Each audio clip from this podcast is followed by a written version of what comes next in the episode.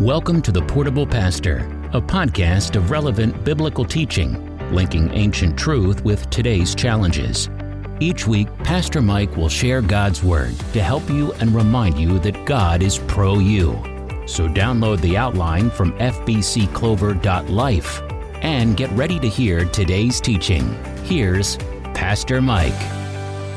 Well, good morning, everyone. Welcome back to the Portable Pastor Podcast. I'm Mike Stafford, the Portable Pastor, and I'm bringing you another teaching from God's Word today.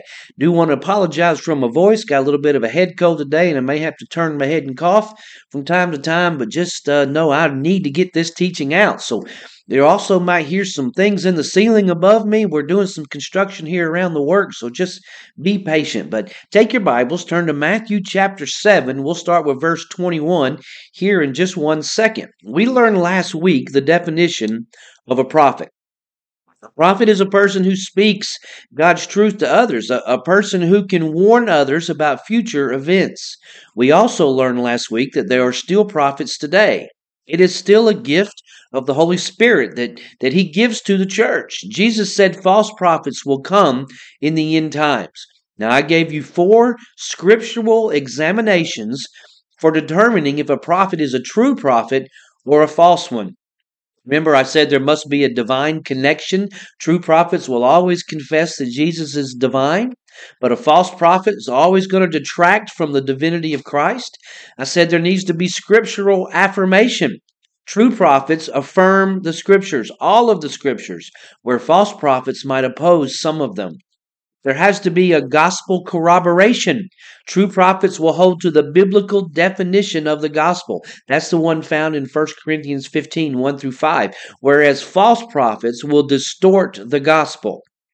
And I told you there must be fruit inspection. True prophets will produce spiritual fruit, and false prophets will embrace and exhibit sin. Then we heard from Jesus how to guard ourselves against false prophets. He said we must expect their arrival. They're going to come, they're already here. He said we must detect their intentions. They are ravenous wolves looking to kill and consume all of the resources that we have. He said to inspect their fruit. They're consistently supposed to produce good works and they're to fight their own immorality. And he said we're also to dis- disconnect from their work when we find uh, a problem. They they're going to burn up in the end, and you don't want to show up in heaven smelling like smoke. Well, today we're going to look at two passages of Scripture to finish up this Sermon on the Mount, this teaching by Jesus. The first has been referred to in in in lots of pulpits over the last few months, especially the one in our church. And so let's read it together now Follow along as I read Matthew chapter 7, verses 21 through 23. And unless you're, of course, driving, then pay attention and just listen. Jesus said, Not everyone who says to me, Lord, Lord, will enter the kingdom of heaven, but the one who does the will of my Father who is in heaven. On that day, many will say to me, Lord, Lord, did we not prophesy in your name, and cast out demons in your name, and do mighty works in your name? And then I will declare to them, I never knew you. Depart from me, you workers of lawlessness. Now, I feel like we've covered this extensively over the last few weeks, but let's just be reminded of the meaning. First, this, this passage tells us that a lot of people are duped into thinking they are citizens of the kingdom when they're not. There, there's a lot of confused people out there. They, they might be good people, but they're not good enough because there's no one good enough. They're committed people, but not wholly committed to reflecting God's glory. They're focused people, but they're not they're not focused on the right thing. So they're duped. They're duped people. They've been duped by false teaching or a faulty understanding into thinking that they're good with God when they're not. Jesus said the one who does God's will is a true citizen. I don't think that Jesus is teaching a, a works based salvation. He is not. He's not teaching a works based salvation. He's teaching about the will of God. But what is the will of God? Well, in, in the most basic sense, the will of God is for us to repent of our sins and trust in Christ for salvation. That's what he wants. 1 Timothy 2 3 and 4 says, This is good and is pleasing in the sight of God our Savior, who desires all people to be saved and to come to the knowledge of the truth.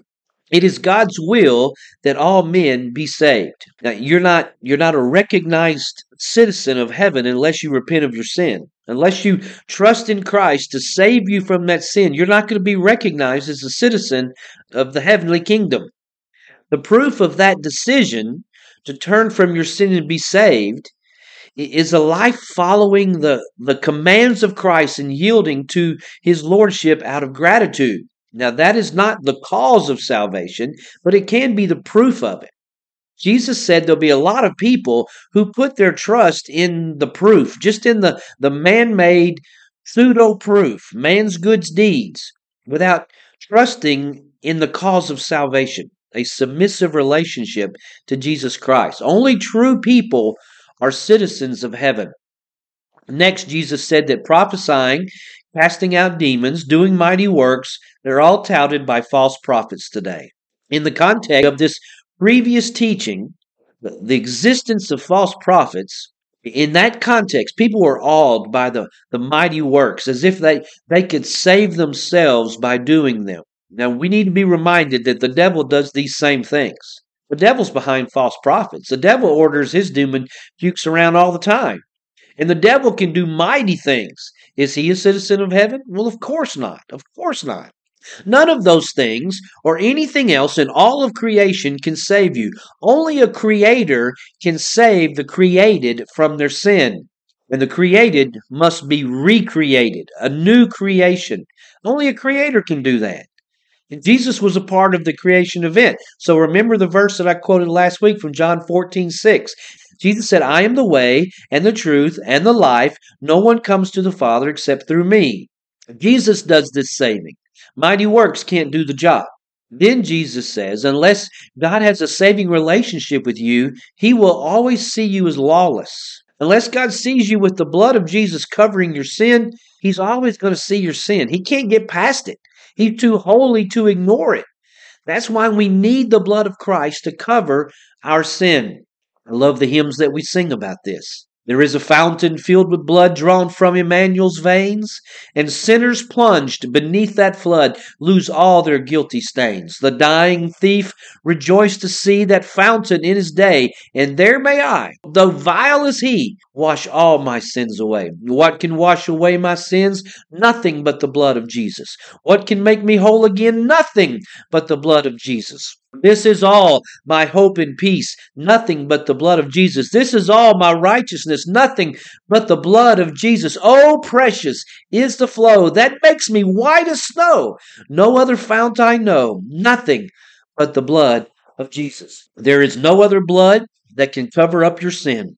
Goat blood won't do it. Sheep blood ain't going to cover it. Dove blood won't even get close. And you can be certain that your blood can't wash away your own sin because your blood stinks to high heaven. Unless Jesus covers you with his blood, you will always be seen as lawless and sinful. That's why people are going to miss heaven's citizenship exam. That's why they're going to blow it. They trust in their works and they never once trust in Jesus to save them. That's why Jesus said, Not everyone who says to me, Lord, Lord, will enter the kingdom of heaven, but the one who does the will of my Father who is in heaven, on that day, many will say to me, Lord, Lord, did we not prophesy in your name, cast out demons in your name, do mighty works in your name? And I will declare to them, I never knew you, depart from me, you workers of lawlessness. That is such a good warning for people. Well, I, I got to move on. Jesus wraps up his sermon with the following.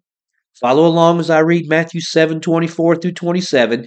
Everyone then who hears these words of mine and does them will be like a wise man who built his house on the rock. And the rain fell, and the floods came, and the winds blew and beat on that house, and, and it did not fall because it had been founded on the rock. And everyone who hears these words of mine and does not do them will be like a foolish man who built his house on the sand. And the rain fell, and the floods came, and the winds blew and beat against that house, and it fell, and great was the fall of it. Jesus said in that passage at the end of this most awesome sermon ever, he said it would be wise to do what he says. I can remember when I was a boy, standing in line in the hallway to receive what seems like now a weekly spanking. You see, my dad drove a, a truck during the week. He was gone Monday through Friday, and we drove my mother insane. Not insane where she didn't keep good notes, though. But when my dad got home, the sound of disciplinary measures called us to account. He pulled that belt. And one of my sisters was so stubborn. We always wanted to be in front of the line in the hallway waiting our turn before her. Because when my dad would whip her and ask her if she was going to do that again, she would say yes. She was so hard headed. She would never cry. She didn't even cry until she went back to her room. But he would say, You're going to do that again? She would say yes. We'd be in the hallway screaming through the door, Just say no. Just say no. Well, my sisters and I, we, we would get so upset. Not not for her. We'd get so upset at her because dad would get more steamed and then it would be our turn. So she could have saved us a lot of pain and suffering if she just agreed to do what he said. Now that was a humanly father. How much wiser would it be to do what our heavenly father says? Why do we think we can get away with all the stuff we try to pull? Why do we even think that just because we cannot see him standing in front of us, that we will go unpunished? That is just foolishness. Now that brings me to Jesus' second point. Only an idiot would disobey God. And Jesus calls them foolish, but I'm not as polite as Jesus. I, I, I can remember a time when I was not dependent upon Jesus for my salvation. I was an idiot. I put faith in my ability to accomplish good works for Him to to earn His acceptance, and I worked for Him. I did. I worked for Him, but I didn't listen to Him. I'm positive there were times in my service that that I spoke out of turn or I jumped in front of Him, and there were even times when I took His glory. And you know what happens when we do that? What God say, I am the Lord, I will share my glory with no other. I was taught that obedience brings blessing and disobedience brings conflict. Now, Chuck Swindoll wrote about this in his book, Living Above the Level of Mediocrity. He wrote this following passage. Imagine, if you will, that you work for a company whose president, president who founded it, found it necessary to travel out of the country and spend an extended period of time abroad. So he says to you and the other trusted employees, Look, I'm going to leave, and while I'm gone, I want you to pay close attention to the business. You manage things while I'm away. I will write you regularly, and when I do, I will instruct you on what you should do from now on until I return from this trip. And everyone agrees. He leaves and stays gone for a couple of years. During that time, he writes often, communicating his desires and concerns. And finally, he returns. And he walks up to the front door of the company and immediately discovers everything is a mess. There's weeds flourishing in the flower beds. The windows are broken across the front of the building. The, the gal at the front desk is, is dozing. Loud music roaring from several offices, two or three people engaged in horseplay in the back room. Instead of making a profit, the business had suffered a loss. Without hesitation, he calls everyone together and with a frown, he asks them, What happened? Didn't you get my letters? And they say, Oh, yeah, sure. We got all your letters. We've even bound them in a book. Some of us have memorized them. In fact, we have letter study every Sunday. You know, those were really great letters. I think the, the owner would ask them, What did you do about my instructions? The employees would respond, Do? Well, we didn't do anything, but we read every one of them. What do you think such a, a business owner should do to those people? Well, he would fire every one of them. Only idiot employees would have done that. They should have known the owner would return. After all, he said he was going to return. And so they were wrong. Jesus alluded to the fact that the flood of judgment is coming. There will be a time when we stand before the throne to be judged. I've told you this many times. People who are not saved by Christ and not covered by his blood, they're going to stand before the great white throne judgment seat. And God will see every act of every person that's ever lived, and he will punish people for their own sins. The time of mercy will have passed, and the time of judgment will be at hand. He will throw people into the lake of fire for eternal punishment, and there will be no excuses. Likewise, Christians will stand before the judgment seat of Christ. Sin will not be dealt with. The sin debt was already satisfied on the cross of Christ. But every Christian will have to give an account of what he or she did in their freedom from sin. Every good work will be examined, and those done with no glory given to God, they're, they're going to burn up. There will be no reward offered for such works. There will be a sense of loss for us. The flood of judgment's coming. Will you now repent and will you have anything to pass the fire test and to be rewarded for?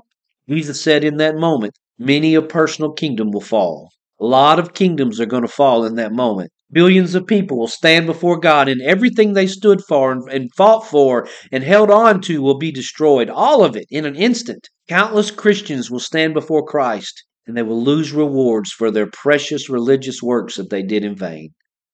Many a kingdom's going to fall. Well, you've heard the sermon, the Sermon on the Mount. How will you respond to the truth? Follow along as I read to the end of the chapter to see how the people that heard this firsthand, how they responded to the Sermon on the Mount. Matthew chapter 7, 28 through 8 and 1.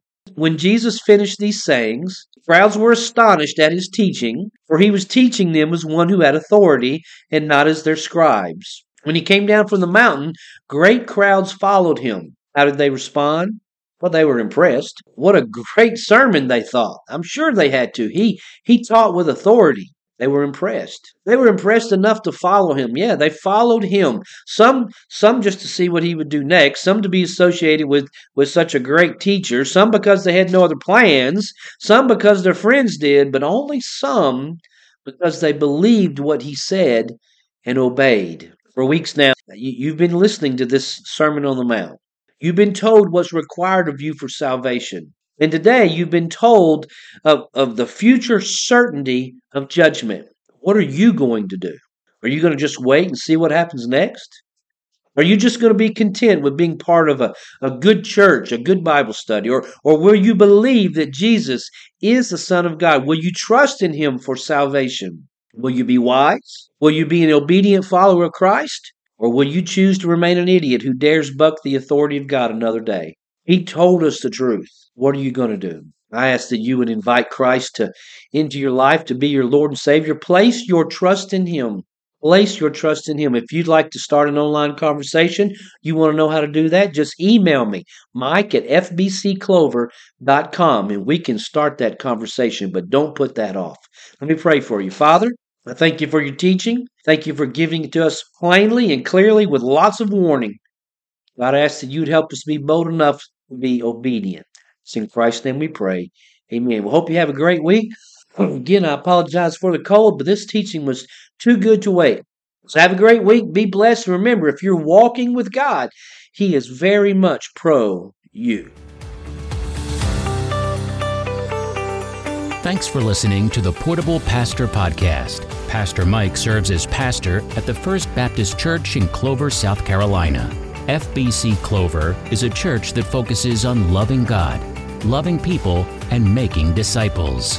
For more information about our church and our ministries, or to make an online donation, go to fbcclover.com or email us at fbcclover at gmail.com. Until next time, be blessed.